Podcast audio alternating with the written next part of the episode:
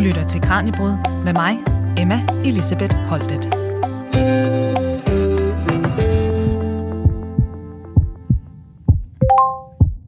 Apps, smartphones og wearables kan hjælpe dig med at holde styr på dit liv, og herunder også din krop og dit helbred.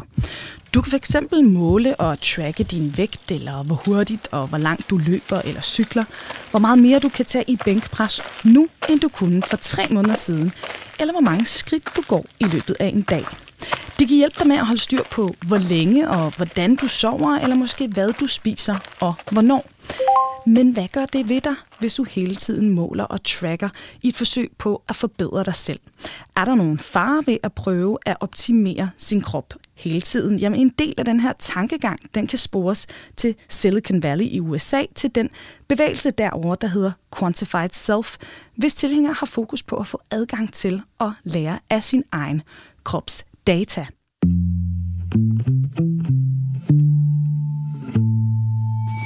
Men hvad med her i Danmark? Hvem er de her selvtrackende typer, og hvad får de reelt set ud af alt det her data? Det skal vi blive klogere på i dag, og vi hører selvfølgelig også fra en af de danskere, der har arbejdet med sit eget data, og øh, hvordan det her med at måle og tracke sig selv faktisk har hjulpet både hans og andres helbred. Det skal vi altså dykke ned i nu, så lad os se at komme i gang. Velkommen her til dagens Kranjebrud. Du lytter til Radio 4. Og vores gæst her i dag har netop med støtte fra Danmarks Frie Forskningsfond i længere tid forsket i mennesker, der dyrker selvoptimering og altså løbende kvantificerer egne præstationer. Og øh, det er Dorte Brogaard Christensen, antropolog og lektor ved Institut for Virksomhedsledelse på Syddansk Universitet. Og øh, Dorte, velkommen her til Kranjebrud. Ja, tak.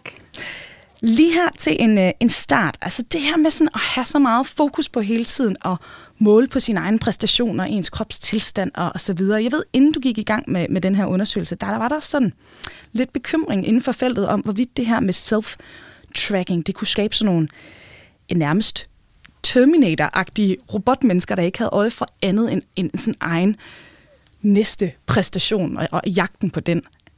I din undersøgelse af de her hvis vi kan kalde dem selvoptimerende danskere, mødte du så rent faktisk nogen derude i felten, der overhovedet mindede om det her sådan overkontrollerede robotmenneske? Nej, det, det gjorde vi faktisk overhovedet ikke. Øhm, og jeg synes, vi ledte rigtig godt efter dem. Mm. Altså, det vi mødte, det var folk, som var meget nysgerrige på, hvad forskellige teknologier kunne gøre for deres hverdag. Øhm, forskellige teknologier, hvordan det kunne forbedre deres livskvalitet. Øh, jeg kiggede så på målinger, og der kiggede jeg på, øh, hvordan målinger ligesom påvirkede hverdagslivet. Og jeg mødte nogle folk, som var interesserede i at nå nogle mål, mm. forbedre deres sundhedstilstand. Men, men jeg mødte også folk, der var meget bevidste om de begrænsninger, der er i teknologien, og som reflekterede meget over, hvordan teknologi både kan hjælpe en, og måske også forhindre en i at få et godt liv. Okay, så det var ikke sådan, at de blev sådan styret af, af de her resultater, apps og mål hele tiden. Altså, de var de var selvreflekterede, hører jeg i virkeligheden, du, du siger. Ja, altså, jeg synes, for dem jeg snakkede med, så var del af historien ligesom, at man på et tidspunkt måske, da man startede med det, blev meget sådan forhippet på at, at måle og hele tiden følge sin fremgang og se på de visualiseringer. Så der kan godt være en periode, hvor man ligesom forsvinder lidt i de her mm. målinger. Ikke? Øhm, også nogen, der fortalte om, at så kunne de lige pludselig ikke løbe en tur, hvis de ikke havde deres telefon med, fordi så talte den løbetur jo ikke ind i deres målinger. ja. Så på den måde kunne der godt være del af de her fortællinger, folk øh, delte med mig, mm. at man blev for afhængig af det. Mm. Men, men så var der nemlig også samtidig den her refleksion og sådan pusse back mod teknologien. Ikke? Hvordan får jeg det til at fungere på en måde, så det ikke styrer mig, men, men gør noget godt for mig? Ja. Og hvis vi lige skal forstå det her med, med selvoptimering og hvordan det her, det sådan, er jo en paraplybetegnelse, hvis vi kan sige det, hvor vi finder en masse forskellige mennesker og tilgang til det her inden under det. Men hvor stammer det her overordnet set fra, det her med at gå og måle på sig selv hele tiden?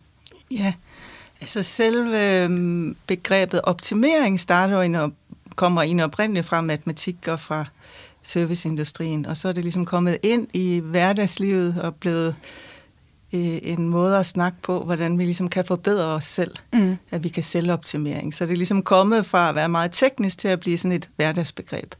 Øh, men i forhold til self-tracking, så er det en øh, bevægelse, som startede i 2007 i Silicon Valley øh, med Gary Wolf og Kevin Kelly, som, som startede det her, de kaldte Quantified Self. Og det var sådan en community, hvor folk de målte ting, og mm. så mødtes de og delte de erfaringer, de havde med hinanden.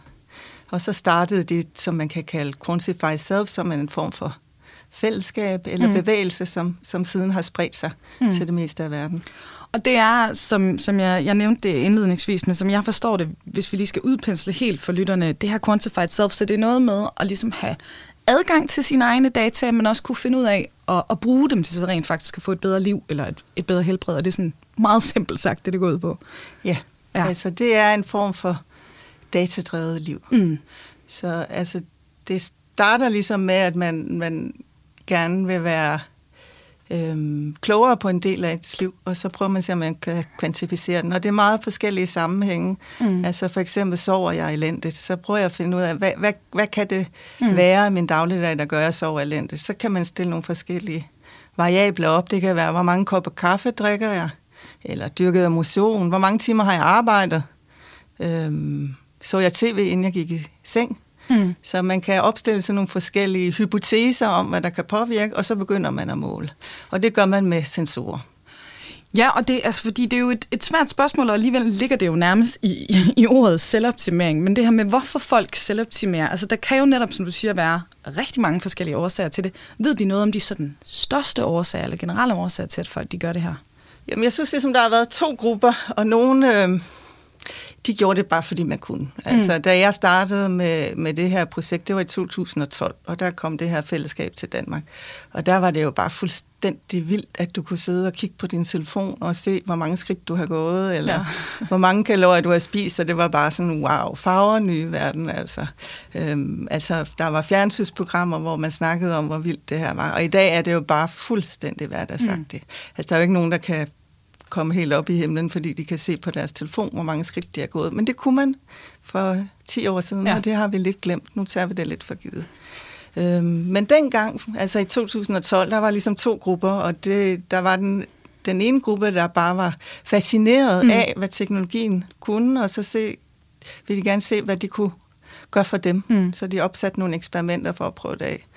Og så var der en anden gruppe, som havde sådan helt konkret mål, livsstils ændring, og det var meget i forhold til for, eksempel allergier eller ting, som man spiste, som man mente triggede en. Altså mm. man havde nogle forskellige sådan, helbredsmæssige symptomer, hvor man ikke rigtig kunne få hjælp i det etablerede. Og så satte man sig for selv at prøve på at finde ud af, om man kunne se nogle årsagssammenhænge. Så det var meget de to grupper. Mm.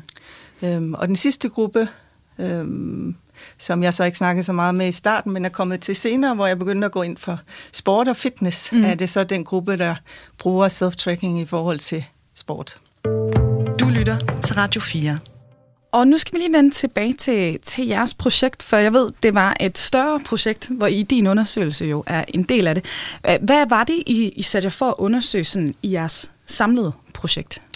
Ja, øhm, altså vi var meget øhm, interesseret i, i hele det her optimeringsfænomen, og på det tidspunkt, da vi begyndte at forberede projektet, det har sådan været om 2013-14 begyndte vi at snakke, der snakkede man meget om at optimere, både omkring det her self-tracking, men mm. også i forhold til medicin, at man kunne bruge medicin til andre formål, end det, det var udskrevet til. For eksempel kunne studerende bruge ADHD-medicin, når de gik til eksamen. Og der var sådan en utrolig kritisk tilgang i litteraturen Mm. Så inden for sociologien, så taler man øhm, blandt andet om det pres, som ligesom driver det. Så der er en læge, der hedder Carl Elliot, som snakker om better than well, gjorde han populært den frase, at vi ligesom hele tiden lever en frygt for ikke at være gode nok, mm. og vi hele tiden presser os selv for at være perfekte. Mm.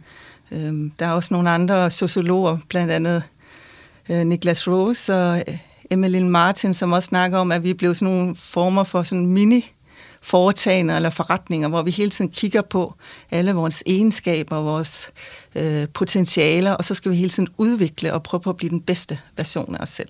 Ja. Så det er det her konstanten sådan stræben, pres efter mm. at blive den bedste version af os selv. Og det vi var interesseret i, det er at se på ganske almindelige danskere. Og hvordan ser det egentlig ud for dem, når mm. de beslutter sig for at selvoptimere og forbedre dem selv. Mm. Og i din specifikke del af den her undersøgelse, hvad var det så, du gerne ville finde ud af der? Ja, altså jeg kiggede på, på øh, self-tracking, altså selvmåling, mm. øhm, og så havde vi to andre øh, projekter, så en, der kiggede på spiritualitet, og en, der kiggede på medicin eller mm. substanser. Øhm, og vi havde sådan set det samme, det samme projekt alle sammen, at vi var interesserede i at se, altså hvad er det for nogle øh, måder, det påvirker hverdagslivet. Øh, vi var interesserede i at se de her teknologier som en form for ramme mm. for vores selvudforskning, som også giver nogle, nogle normer, nogle mål for, hvordan vi forholder os til os selv og arbejder. Så ligesom om de teknologier, vi bruger, vi inkorporerer også nogle standarder og nogle normer, som på en eller anden måde bliver ramme for at forstå, hvem vi selv er. Mm. Så det var simpelthen nogle af de øh, spørgsmål, vi havde. Det var virkelig ligesom forestilling om, om samfundet, om kroppet er, er ligesom indbygget i teknologien, og hvordan påvirker det så menneskers hverdag. Mm. Og senere, der skal vi jo også øh, tale om, hvad det var, du så selvfølgelig fandt, fandt ud af. Men lige her til en øh, start, inden vi, vi går videre. Hvordan sætter man sig for at undersøge det her? Altså har I været ude i felten? Hvad har I, øh, hvordan har I indsamlet information om det her? Ja, det har været et etnografisk øh, projekt, det her. Mm. Så vi har været tre antropologer. Så vi alle sammen kastet os ud i felten og har også alle sammen udført nogle selveksperimenter ja. inden for det her, øh, hvor jeg selv har forsøgt at, at tracke min kost blandt andet. Øhm, og for mit eget vedkommende, så meldte jeg mig ind i den her gruppe Quantified Self i 2012, og gik til deres første åbningsmøde, øhm, hvor jeg så nogle mænd i jakkesæt med PowerPoint, der stod og viste kurven for, hvornår de kunne se, at nu tabte de sig, og nu virkede de forskellige ting, de ja. gjorde, nu virkede det sammen. Øhm, og jeg synes, det var vildt fascinerende, altså. Øhm, så jeg meldte mig ind i den her gruppe, og har sådan set fulgt den siden mm. dengang. Er du selv blevet hugt på det? Ja, altså jeg tror på den måde, at jeg egentlig er repræsentativ for mange af dem, som er ligesom kommet ind og ud af bevægelsen. For jeg prøvede det i nogle mm. måneder, mm. og så fik jeg, altså jeg fik en masse indsigter ind i. Jeg havde nogle helbredsmæssige udfordringer på det tidspunkt, og jeg kunne se, at der var nogle forskellige ting, jeg spiste, som egentlig triggede det, mm. som jeg så prøvede at skære ned på. Så jeg fik faktisk en masse læring ud af okay, det. Ja. Øhm, men så har jeg ikke haft brug for det mere, og så er jeg droppet det. Ja. Øh, og på den der måde, så tror jeg det der med, at man kommer ind, og så får man noget læring, og så er det sådan set fint, og så forlader man det igen. Så det er meget sådan en flydende fornemmelse, eller mm. flydende bevægelse, hvor folk kommer ind, prøver de nogle ting af, eksperimenterer, og så forlader de det igen. Så der er egentlig nok ikke så mange, som på den måde identificerer sig som self-tracker, for mm. eksempel, mm. i Danmark. Mm. Øhm, altså ligesom selve kernen af, at det her fællesskab er ret lille, men, mm. men de har haft en kolossal betydning på den måde, at det er jo blevet sådan mainstream eller hverdagsfænomen, at, at vi prøver ting af.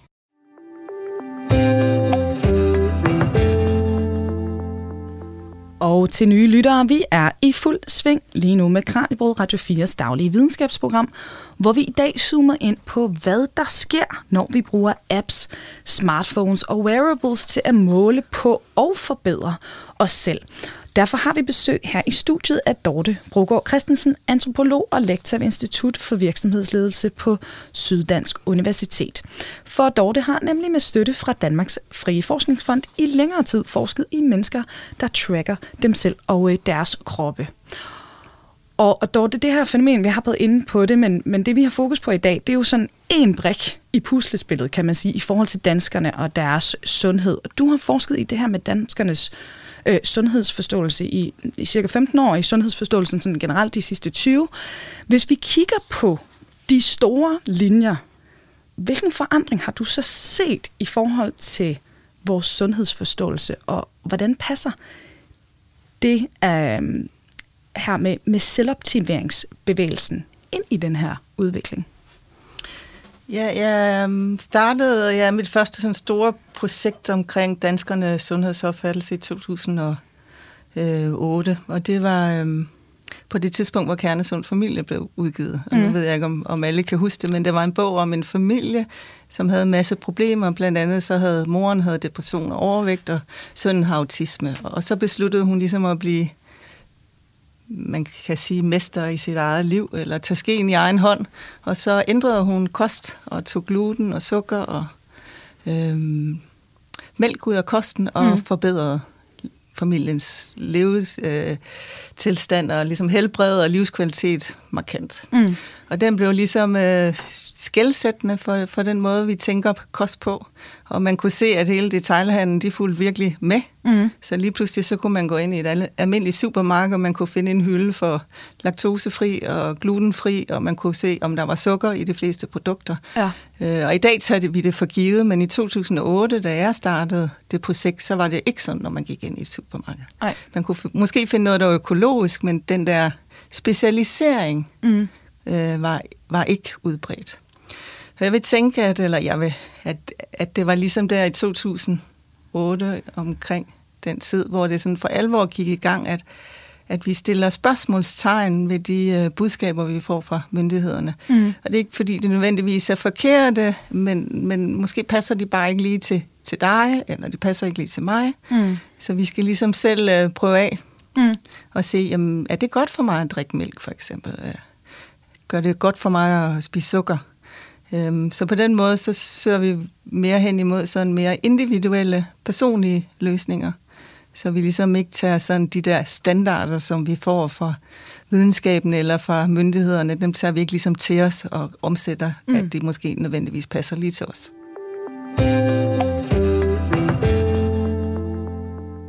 Og øh, lad os lige dykke lidt mere ned i øh, den her quantified self-bevægelse. Hvordan adskiller de mennesker så sig fra, øh, fra andre, der, der, der bruger apps, fordi altså, vi er jo mange, der, der bruger apps, altså jeg skal bare forstå det helt præcist. Det er simpelthen det her med, at de sådan miner det her data og aktivt forsker i deres egen sundhed, hvis vi kan sige det. Øh, er det. Er det rigtigt forstået, at de sådan nørder ekstra meget ned i det, end, end andre, der bruger self-tracking apps sådan lidt mere løst?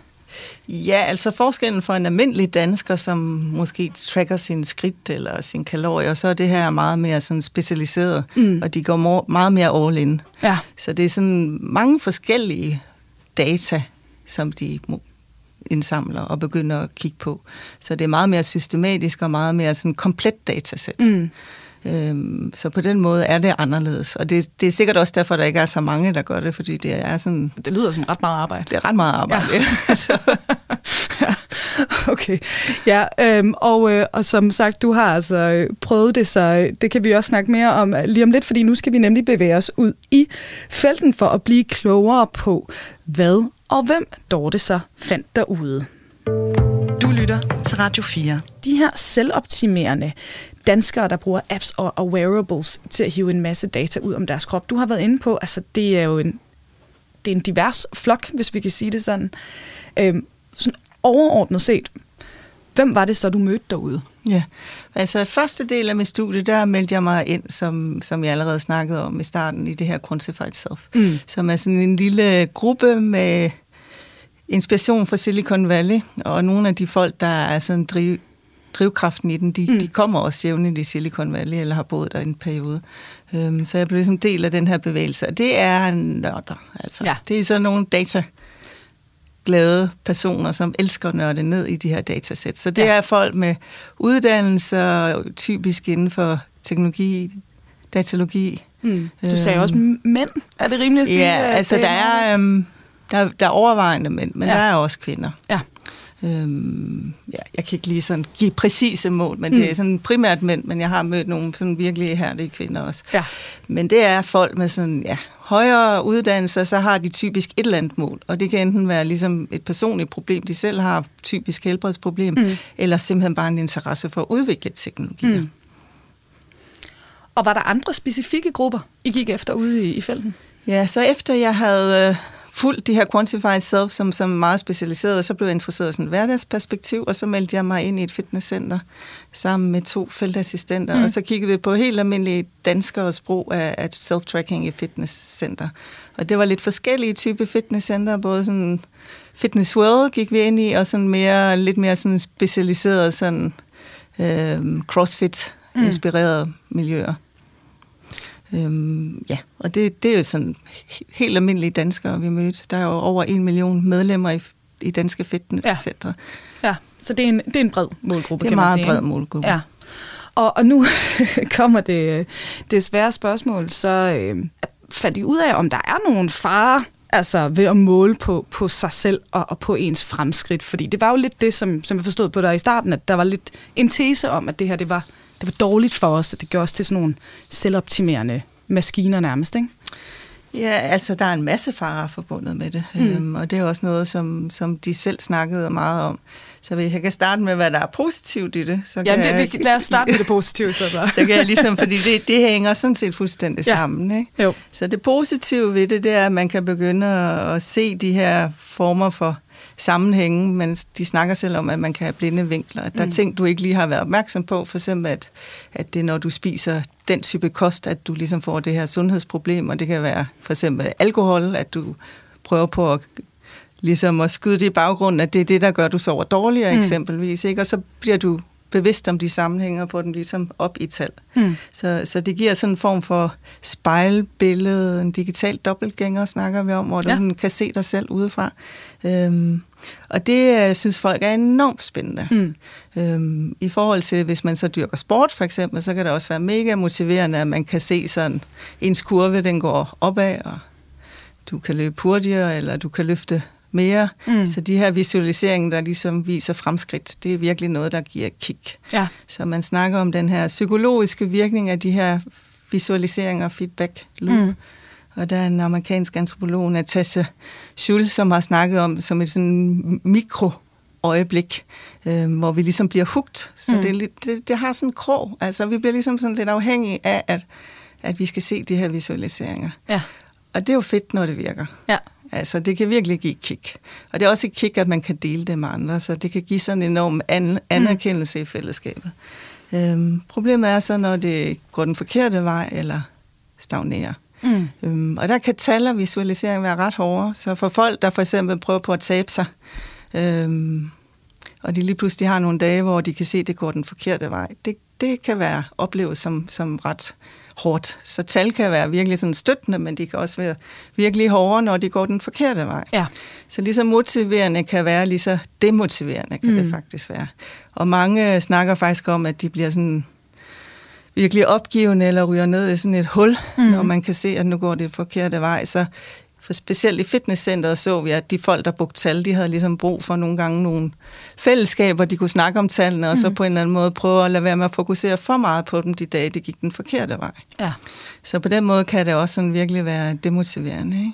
Ja. Øhm, så er der også det her med, at det, det er den her krog, mm. der får fat i en, at man ikke kan stoppe igen. Altså, det bliver afhængighedsskabende, ikke? At, mm. at man kommer ind i sådan ligesom sin egen lille verden.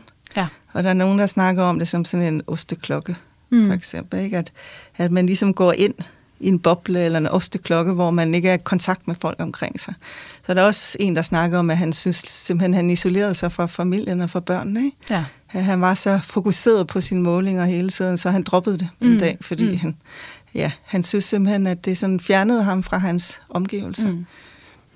Så det vil sige, dem, hvor det sådan ligesom i godsøjne går galt, og hvor, hvor det gik over i gevind i en eller anden forstand, oplevede du så, at de rent faktisk droppede det? Altså var der en, en refleksionsproces omkring det i, i forbindelse med også at, at gå over gevind måske nogle gange?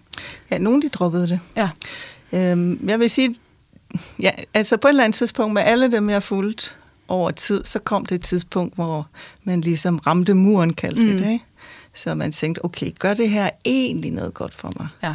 Man vågner op, og tænker, gør det mit liv bedre? Bliver jeg en bedre version af mig selv, eller ja. er det bare noget, der virkelig er anstrengende og giver mig konstant dårlig samvittighed?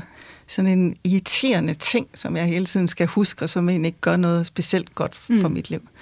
Øhm, og så var der mange, der måske besluttede at droppe det, eller mm. de besluttede sig for at bruge nogle enkle, meget, øh, altså sådan lavt hængende målinger som skridt for eksempel. Ikke? Mm. Øhm, så det blev sådan en form for evaluering eller refleksion over, hvad, hvad, hvad kan det her? Er det godt for mig? Mm. Så jeg synes, for, for i hvert fald for stort set de fleste, jeg fulgte, kom det her tidspunkt, hvor vi kalder, at man rammer muren. Ja og kommer til at tænke over, hvad skal jeg med det her? Men det kan jo altså, som sagt, nu har vi været inde på, på nogle af de positive øh, øh ting, det her med at self-track, det kan. Og, og som du også sagde, der er jo faktisk nogen, som rent faktisk holder ved det her. Ja. Hvem er det så, der aldrig ligesom rammer den der mur, men faktisk bliver ved med at være motiveret til at tracke sig selv og, og bruge det her data til noget? Mm. Ja, der kunne jeg se, at, at der var mange, som for eksempel i fitnesscenter, de gjorde det i fællesskaber, hvor de ligesom hjælper hinanden mm. igennem de dårlige mm øh, dårlige øjeblikke eller de dårlige perioder. Så jeg kunne se, at den her, de her sociale fællesskaber omkring tracking var super vigtige. Ja. Så det kunne for eksempel være ens træner, der siger, at det kan godt være, at det så skidt ud sidste uge, men prøv lige at se, hvordan det var for et år siden, og det går faktisk fremad. Mm. Så det er en eller anden måde at altså, få perspektiv på de her tal. Mm. Øhm, måske lade være med at lægge så meget i den. Mm. Altså, se det lidt mere som, som et hjælpemiddel, end som sådan det vigtigste i dit ja. liv, ikke? så man får sådan lidt mere sådan realistisk perspektiv. Mm. Øh, en anden ting, folk snakker meget om, det er jo også, at de her målinger er ret upræcise. Altså, de er jo ikke altså udtryk for sådan det højeste udviklede Nej. teknologi, og mange af de her apps er ret upræcise, og det ved de fleste folk godt. Så man skal heller ikke tage det alt, alt for seriøst. Så det er sådan en eller anden måde at få det blødt lidt op, og lade være med at tage det alt for alvorligt, bruge det som et hjælpemiddel, se det mm. for det, der er. Mm. Og så kan man sagtens fortsætte. Ja. Og du har også været inde på det tidligere, altså det her med dem, der måske har en sygdom eller en anden lidelse, ja. der er også en motivation der i forhold til så at, at blive ved med det her self-tracking. Ja, jeg vil sige, de mest dedikerede folk, altså de har enten været altså udviklere af teknologi, mm. eller så har de haft og eller nogle helbredsmæssige problemer. Ikke? Ja. Øhm, altså for eksempel så mødte jeg en, øh, en pige, øh, som havde et firma i New York, hvor hun hjalp folk, der havde lupus, som er sådan en autoimmun mm. sygdom. Øhm, og der, øhm, kan være nogle forskellige ting åbenbart, som trigger deres anfald. Og hun bruger self-tracking til hendes klienter, mm. til at, at hjælpe dem med at finde ud af, hvad der ligesom kan trigge et, et anfald, et lupusanfald. Og derfor folk, ja, det, det lyder til, at de får ret meget ud af det. Ja, og, og netop det her, det, øh, det bringer os videre til, øh, til det, vi skal høre nu, fordi øh, jeg lovede jo lytterne, at vi også skulle høre fra en af de danskere, der faktisk har haft succes med det her med at indsamle data om sig selv. Øh, for selvom øh, de former for opmåling eller tracking af ens liv, helbred og hverdag, som vi taler om her i dagens program, er et relativt nyt fænomen, jamen, så er der altså folk, der har været i gang med det her ganske længe, som vi kan høre. Og øh, en af dem er altså Thomas Blomstedt Christiansen. Han er iværksætter og softwareudvikler, og hans evner inden for IT, de kom ham til gode, da han for godt 15 år siden døjede slemt med allergi og eksem. Du lytter til Radio 4 det var sådan i starten af 30'erne, hvor at øh, mine allergier og eksemer begyndte at blive værre og værre. Og det var også sådan, at nogle symptomer begyndte at strække sig fra øh, sommerperioden og så over resten af året. Og især sådan noget som øh, voldsom træthed, jeg kunne blive ramt af. Øh, og jeg synes, det var lidt for tidligt i mit liv at blive ramt af sådan noget. Og jeg synes også, det begyndte at gå ud over min, altså både livskvalitet og også min, min performance. Øh, og så gik jeg så til min læge, og hun var, hun var så sin mødekommende, men, men det jeg så i, i tilgangen i, i sundhedssystemet, det var ikke sådan en problemløsende tilgang. Og det var den, jeg var vant til for mit arbejde. Og det var som om, at man bare kom nogle plaster på såret, eller behandlede symptomerne, i stedet for at finde selve årsagen til problemerne. Og det, og det var det, jeg var vant til for mit arbejde, både med software, og jeg arbejdede dengang med procesforbedring i, i softwarevirksomheder. Så, så, det, så det, jeg gjorde, det var, at jeg tænkte, jamen, jeg kender det her med at arbejde med systemer, og prøve at få dem til at fungere bedre. Og hvis ikke, øh, hvis ikke lægevidenskaben har et bedre bud, så kan det være, at jeg kan finde et bedre bud ved at undersøge det selv.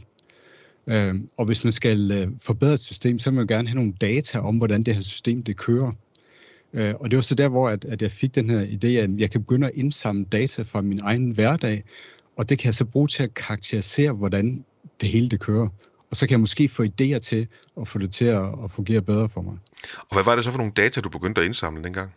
Det jeg prøvede på dengang, og det, der var, vi skal tænke, det var før der var smartphones og den slags rigtigt, så, så jeg havde sådan en, en, en gammel Ericsson-telefon, der kunne tage billeder, så jeg begyndte at tage billeder af min mad, for jeg havde sådan lavet research, der indikerede, at der kunne være noget med mad og allergier, for eksempel også øh, øh den slags pollenallergi, jeg havde. Øh, jeg begyndte at lave noter i nogle øh, folder på min computer, min, øh, min laptop, hvor jeg havde tidsstempler på, hvornår jeg oplevede bestemte øh, symptomer og sådan noget. Og så fordi jeg selv jo kan skrive software, så kunne jeg så prøve at begynde at behandle de her data. Så det var sådan virkelig meget øh, med, med elastikker og med, øh, med tyggegummi og den approach. Men det er så fordi, jeg kan bygge værktøjerne selv, for de fandtes ikke dengang. Men det virkede?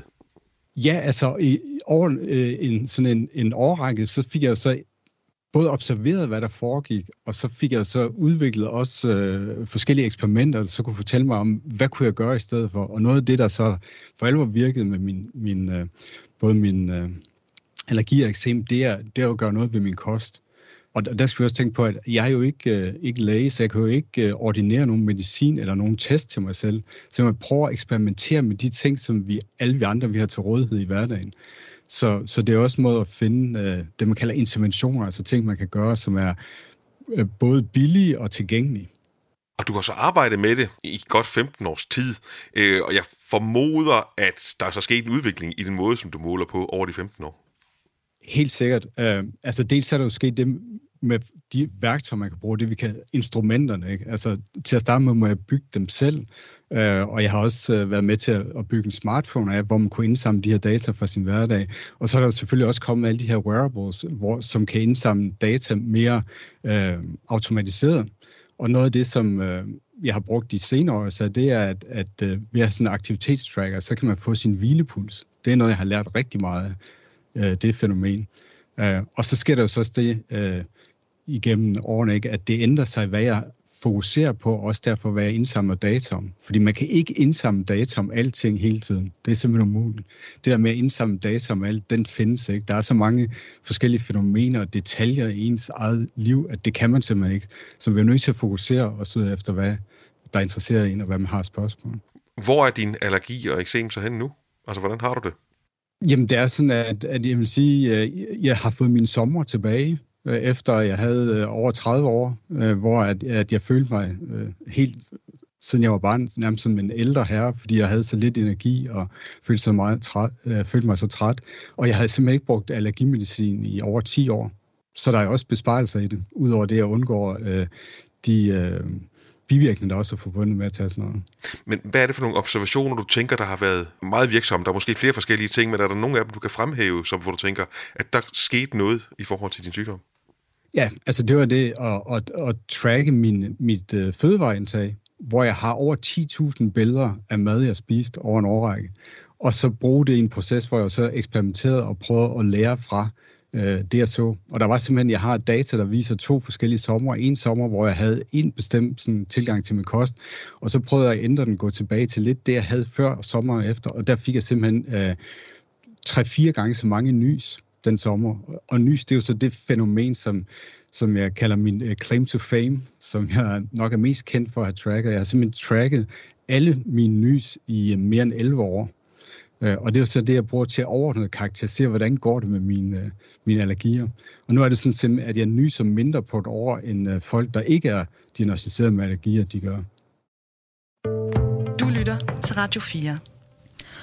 Og Thomas Blomstedt Christiansen arbejder i dag blandt andet med at hjælpe andre ved hjælp af dataindsamlingen. Og det kan du høre mere om lige om lidt. Men, øh, men Dorte, inden da, jeg ved, du kender jo Thomas, det var faktisk dig, der satte os i, i forbindelse med ham. Har du nogen umiddelbare kommentar til det, vi hører, han fortæller i indslaget her? Ja, altså, jeg vil sige, at han er jo meget øh, repræsentativ på den måde, at han, han går all in. Mm. Øhm, og han har sådan en helt konkret ting, han mm. prøver at gøre noget ved. Så på den måde er han sådan øh, ret repræsentativ for nogle af de self-trackere, jeg har mødt. Øhm, man kan også sige, at han på den måde jo ikke er sådan kritisk over for lægevidenskaben, men han har bare ikke ligesom fået de løsninger. Mm. Så han, han sætter sig selv for, altså tager ligesom skeen i egen hånd og går ud og prøver at se, hvad kan jeg gøre ved det her. Så på den måde er han sådan et godt eksempel på den her quantified self-bevægelse. Ja, og altså, det lyder fuldstændig. Han siger jo, at han har taget 10.000 billeder af sin mad, og øh, hvad var det, han så registreret? 11 års nys, ikke? Altså, det er jo kæmpe mængder af data, han også med på sig selv. Så det er altså netop det her med, at det faktisk er sådan nogle eksperimenter og at se sig selv som en eller anden form for forskningsprojekt, selvom man ikke er forsker og ikke er... Han siger jo også selv, jeg er jo ikke læge, men det her det er mine egne erfaringer. Ja. Men han er også sådan en form for sådan mønstereksempel eller skoleeksempel, ja. og de færreste har jo altså den energi og, og den uh, sådan passion, som, som Thomas har. Ja. Så de fleste, jeg har mødt, har, har lagt mindre energi i det, ja. og har gjort det en periode. Ikke?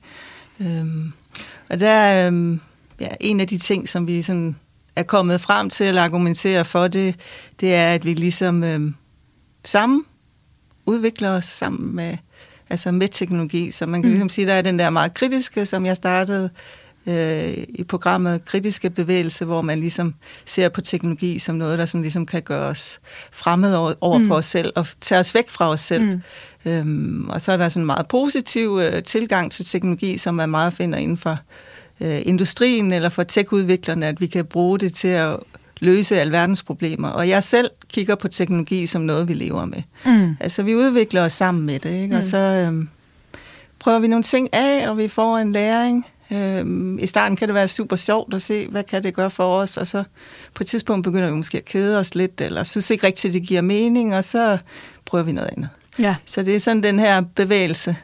Altså vi kalder det selv som et laboratorium, så vi kommer ligesom ind måske i det her øh, laboratorie, som, som selvoptimeringseksperimentet er, og det kan være, at vi prøver ny kost eller teknologi. Og så øh, prøver vi det af og lærer nogle ting, og måske er der nogle ting, vi ikke synes, vi, vi lærte noget af, mm. og så går vi videre til det næste, og så kommer vi ud et andet sted. Mm. Måske ikke præcis det sted, vi havde troet, vi ville komme ud, men vi kommer ud og er blevet sådan klogere i en eller anden forstand. Ja, og, øh, og det her med at blive klogere, på sig selv igennem det her med dataindsamling. Det, øh, det hørte vi jo altså som sagt, at uh, Thomas Blomstedt Christiansen, han også uh, arbejder med at hjælpe andre med at, uh, at gøre. Så uh, det skal vi videre og se nærmere på nu, fordi nu skal vi nemlig kigge ud over mulighedernes vista og tale om fremtiden, både i forhold til, hvad vi kan bruge det at måle på os selv med apps og wearables til, men også i forhold til, hvad der bør forskes videre i, i forhold til de her tendenser. Inden da, der skal vi altså lige høre mere fra iværksætter og softwareudvikler Thomas Blomstedt Christiansen, for Thomas han har altså arbejdet med at indsamle egne data, som vi hørte i mere end 10 år. For blandt andet altså at få bugt med slem allergi og eksem. Og øh, det er altså som sagt faktisk lykkedes ham, som du kunne høre i indslaget lige før. De erfaringer, han har erhvervet sig undervejs, har han nu også gjort til en vigtig del af arbejdslivet. Du lytter til Radio 4. Det har jeg prøvet i, øh, at med til i, i forskellige sammenhænge, Både sådan mere klassisk medicinsk, men så igennem senere år, så har Jacob E. Larsen og jeg, og Jacob han er lektor på DTU, øh, vi har udviklet et nyt instrument, vi kalder One-Button Trackeren, som, øh, som er et nyt stykke øh, hardware, et nyt stykke elektronik, som kun har én knap. Og det gør den ekstremt effektiv til, at man kan, kan tracke ting i hverdagen. Og øh, vi arbejder sammen med psykologer, der, der behandler både militærveteraner og også flygtninge for, for PTSD, altså posttraumatisk stress, øh, fordi vores instrument og vores erfaringer med self simpelthen kan give dem nye data i den her behandling, som så sammen med deres øh, klienter kan gøre, at de kan ramme meget mere plet i forhold til, hvad der udløser deres traumer i hverdagen, og så også dermed få de her interventioner, som de så har, til at, at virke meget bedre. Så det er noget, vi har arbejdet på en, nogle år efterhånden. Hvordan kan den her lille knap så gør noget for, for den PTSD-ramte? Noget af det, der har været en helt grundlæggende læring inden for Quantified Self og vores arbejde med self det er, at man skal sørge for at tilpasse tingene til den enkelte. Man skal gøre det meget personligt. Det er meget svært at få folk til at track noget, hvis ikke de synes, det betyder noget for dem, eller det kan gøre en forskel. Så noget af det, vi er i gang med at udvikle, det er, at øh, de her øh, behandlere, de sammen med deres patienter finder ud af, hvad er det vigtigste, de kunne tracke. Så vi har nogle eksempler, hvor det, øh, øh, med en veteran, det kunne være, at, at der var en muskelsamtrækning i øh, brystkassen. At det var det vigtigste for ham at track. Og så øh, har der været en, hvor det var ændringer i vejrtrækning. Men man skal simpelthen bruge tid og kræfter på sammen at finde ud af, hvad det vigtigste, ville vil tracke. Øh, og det betyder, at man kan ikke komme med sådan en, en ovenfra ned type øh, proces og diktere, at for alle, der har PTSD, så skal de track det her. Fordi som vi ser det, så er det simpelthen opskriften på at få det til at fejle. Så man skal ture virkelig og gøre det personligt, ligesom vi også har gjort i vores eget arbejde med self hvis man tager det ind i de her kliniske sammenhæng. Og det er lidt en, øh, kan man sige, en udfordring for den måde, man er vant til at tænke øh, på, især for lægevidenskaben. Men den er ikke i sådan en almindelig handel, eller du kan ikke gå ind til lægen og få det nu, den her? Nej, vi er stadigvæk der, hvor vi er i gang med at, at, at, lave øh, de initielle afprøvninger, og, og for at man kan få indført noget inden for øh, behandlingssystem, så skal man jo have det, man kalder evidens. Så, så det kræver simpelthen studier. Øh, større og større studier, der så kan være med til at underbygge, at, at det kan gøre en forskel. Du nævnte tidligere også, at du også arbejdede med det inden for klassisk medicin. Hvordan er det så foregået? Det er stadigvæk lidt tungere og, og det handler lidt om, hvordan man tænker tingene der. Og det, og det er nemlig den her mere ovenfra og ned, og man er meget mere låst fast til bestemte øh, diagnoser. Og, og der kan man sige, det vi har set inden for self-tracking og vores egen praksis også, det er jo, at øh, det er en meget mere en lærende proces. Og det vil sige, at øh, opfattelsen af, hvad der foregår, og hvordan man skal gå til det, den, kan, den ændrer sig formentlig undervejs. Og det er man ikke så klar til inden for medicin nu. Hvorimod øh, det, vi har set, det er, at, at øh, psykologer og nu også øh, psykiater faktisk er mere øh, klar til den øh, tilgang, vi har. Fordi de godt se det at få patienters oplevelser i hverdagen af symptomer eller øh, andre ting, der sker for dem, at det faktisk kan gøre en forskel i deres måde at behandle på. Har du ikke også arbejdet med folk, der har fysiske sygdomme? Jo, det har vi også prøvet. Altså, øh, jeg har prøvet helt tilbage til i 2011, øh, var med til et samarbejde med en amerikansk læge, som fuldstændig forstod det her. Men øh, Paul, han er så specielt, fordi han er uddannet øh, flyingeniør også i forvejen. Men hvad var det for nogle sygdomme, I så arbejdede med der? Jamen, det var især også nogle, der var livsstils, øh, livsstilsrelateret. Der var blandt andet en interessant case med en, en mand, der fandt ud af, at han faktisk ikke havde hjerteproblemer, men det var mælken i hans te, der gjorde, at han fik sur opstød i stedet for. Og han var simpelthen blevet indlagt mange gange for, for angivelige hjerteproblemer. Men øh, ved at track på hans kost og hans symptomer, så fandt vi ud af, at, at, at det var det, der var problemet i stedet for. Hvor store perspektiver tør du sige, der er i det her? Kan vi alle sammen blive en lille smule bedre, hvis vi er soft-tracket? Ja, så hvis, øh, hvis man har et spørgsmål eller et problem, som er tilstrækkeligt vigtigt for en, vil jeg sige. Og det er også derfor, at, at, at det er nok ikke noget for alle, og nok ikke noget, man gør hele tiden. Øh, det er noget, som øh, Øh, man kan trække ind og tage i brug, øh, hvis der er nogle spørgsmål, som, øh, som de her metoder kan hjælpe på at svare på. Og det er også derfor, at, øh, at begrebet selvoptimering, det har jeg aldrig rigtig brugt mig om øh, fordi det er meget mere en lærende proces. Altså hvis man skal være sådan rigtig nørdet, så kan man sige, optimering med en mest forstandige, øh, det implicerer jo, at, at der er et optimum. Man ved, hvad optimum er.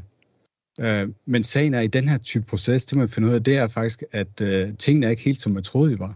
Så det er noget, der ændrer sig hele tiden, så man lærer noget, og det er nok den proces, man skal være, være klar til. Fortalte her Thomas Blomstedt Christiansen til vores reporter Kasper Fris. Og øh, til de lyttere, der er kommet til undervejs, vi nærmer os her så småt slutningen på dagens Kranjebrud Radio 4's daglige videnskabsprogram, hvor vi i dag ser nærmere på de danskere, der ved hjælp af f.eks. apps og wearables kan måle på dem selv og hermed indsamle data, der kan bruges til at forstå og måske endda forbedre eget helbred og liv. Og øh, derfor har vi besøg her i studiet af Dorte Brogaard Christensen, antropolog og lektor ved Institut for Virksomhedsledelse på Syddansk Universitet, der med støtte fra Danmarks Frie Forskningsfond i længere tid har forsket i mennesker inden for netop det her felt. Og øh, Dorte, vi skal lige om lidt tale om, om fremtiden i forhold til det her. Men, øh, men inden da, altså Thomas han fortæller faktisk her, han, han bryder sig egentlig slet ikke om det her udtryk, selvoptimering. Øhm, og det kan vi vel godt lige få, få penslet ud for lytterne. Det er vel også med et udtryk, I forskere bruger, og egentlig ikke så meget de mennesker, du mødte ude i felten selv, betegner sig som selvoptimerende, vel? Nej, ja, det lykkedes faktisk ikke rigtigt at finde nogen, som på den måde tager den betegnelse på sig som, som sådan ligesom udtryk for, hvem de er. Så man kan sige, at man kan måske prøve at optimere noget, men samtidig så ligger man også sådan lidt afstand til, at mm. man på den måde er sådan en optimerende person. Mm. Netop fordi, at det kan føre ind i nogle helt andre retninger, man oprindeligt havde tænkt. Øh, og man ligesom ved, at det er ikke nødvendigvis, fordi man bliver mere effektiv eller kan sove mindre, at man så får et bedre liv. Så det er meget sådan det her optimering set som et bedre menneskeliv, mm. og der er optimering måske ikke den, den bedste betegnelse. Så der er sådan en kritisk afstandstagen til det. Så, så den her diskussion om det, ja, den kommer meget både fra medierne, og den kommer meget fra, fra sociologien, at, mm. at man er meget sådan kritisk og snakker om optimering som, som et samfundsmæssigt sådan udfordring eller problem. Mm. Og i forhold til de her selvtrackende danskere, hvordan øh, vil du gerne arbejde videre med dem? Er der noget, du gerne vil forske mere i i forhold til, til den her gruppe? Ja, altså der er, en, ja, der er en masse ting, som ligesom er kommet op. Øhm, nu har jeg talt sådan forholdsvis positiv om, om teknologien, men, men der er nogle ting, jeg er bekymret over, som jeg synes kunne være interessant at afdække. Øhm, altså for eksempel så kommer teknologien med en standard, som mm. passer en normal krop. Øhm, så hvis det vil sige, at du for eksempel er overvægtig, så kan du måske ikke bruge kropsscanningen. Den er, ikke, den er, sådan, den er måske ikke præcis som udgangspunkt, men den er i hvert fald ikke præcis, mm. hvis du ikke passer en standardkrop.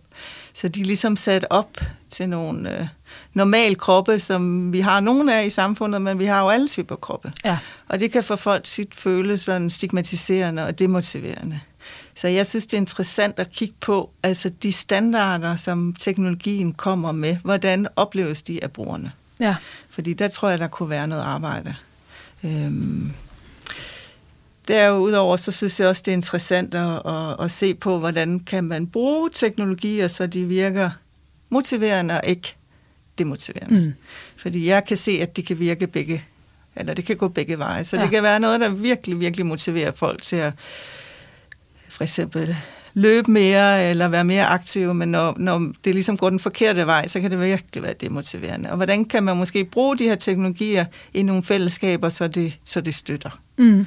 Øhm, så det er også at gå ud i de her sociale fællesskaber. Det kan fx være unge, som dyrker fitness. Mm. Øhm, og derudover, så synes jeg, det kunne være interessant at bare vide lidt mere om forskellige typer brugere. Mm. For den litteratur, vi har, altså, den er enorm. Øhm, da jeg startede i 2012, var der et par enkle artikler. Altså, det kunne man nærmest læse på en dag, det der var skrevet, og nu er det bare, altså, det er uendelig mængde af litteratur. Men mm. det handler alt sammen om vestlige samfund og middelklasse mennesker. Mm. Og er det kun dem, der bruger dem? Er det kun dem, det giver mening for? Er der andre grupper, der bruger det? Hvordan bruger de det? Mm. Det ved vi virkelig meget lidt om. Øhm, er det, fordi det ikke appellerer, det ikke giver mening for for eksempel folk lige ude fra den vestlige verden? Mm. Eller er det bare, fordi vi simpelthen ikke har studeret, hvordan det bliver brugt? Mm. Jeg synes også, det er interessant at kigge på hele altså, dataøkonomien. Så hvad sker der med de data, vi samler op? Øh, for eksempel, hvis vi har nogle kvinder i Afrika, der dyrker sport og får en eller anden øh, dims fra USA, altså hvad bliver de data præcis brugt til? Mm. Og det ved jeg også, at øh, nogle af de her kvinder har været bekymret over, for jeg har set nogle studier af det.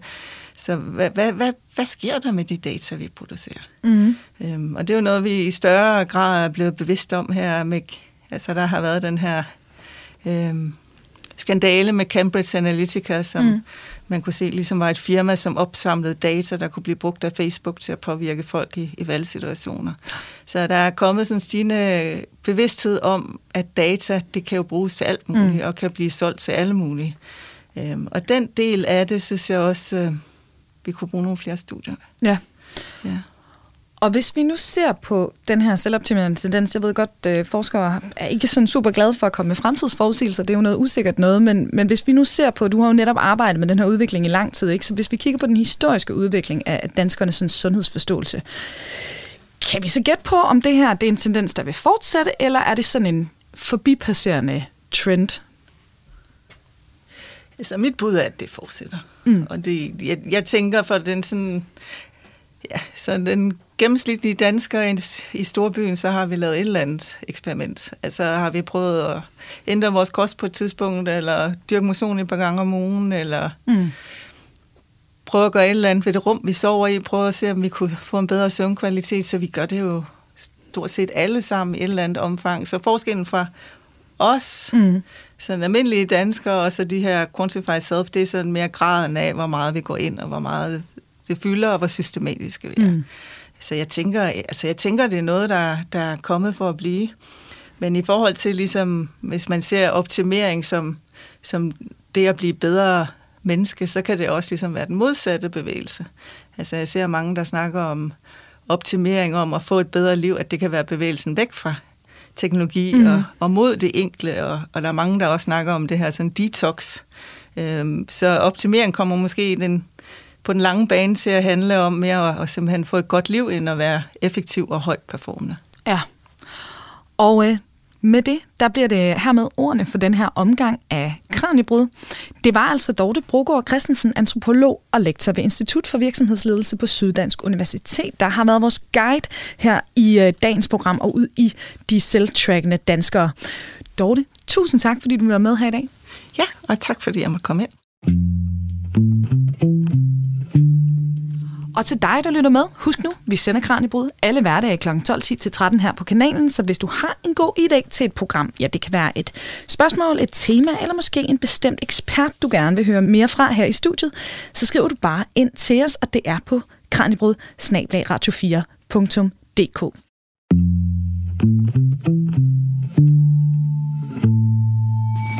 Nu er der ikke andet tilbage end at sige farvel. Mit navn det er Emma Elisabeth Holtet. Tak fordi du lyttede med. Og på genhør. Programmet er produceret af Videnslyd for Radio 4.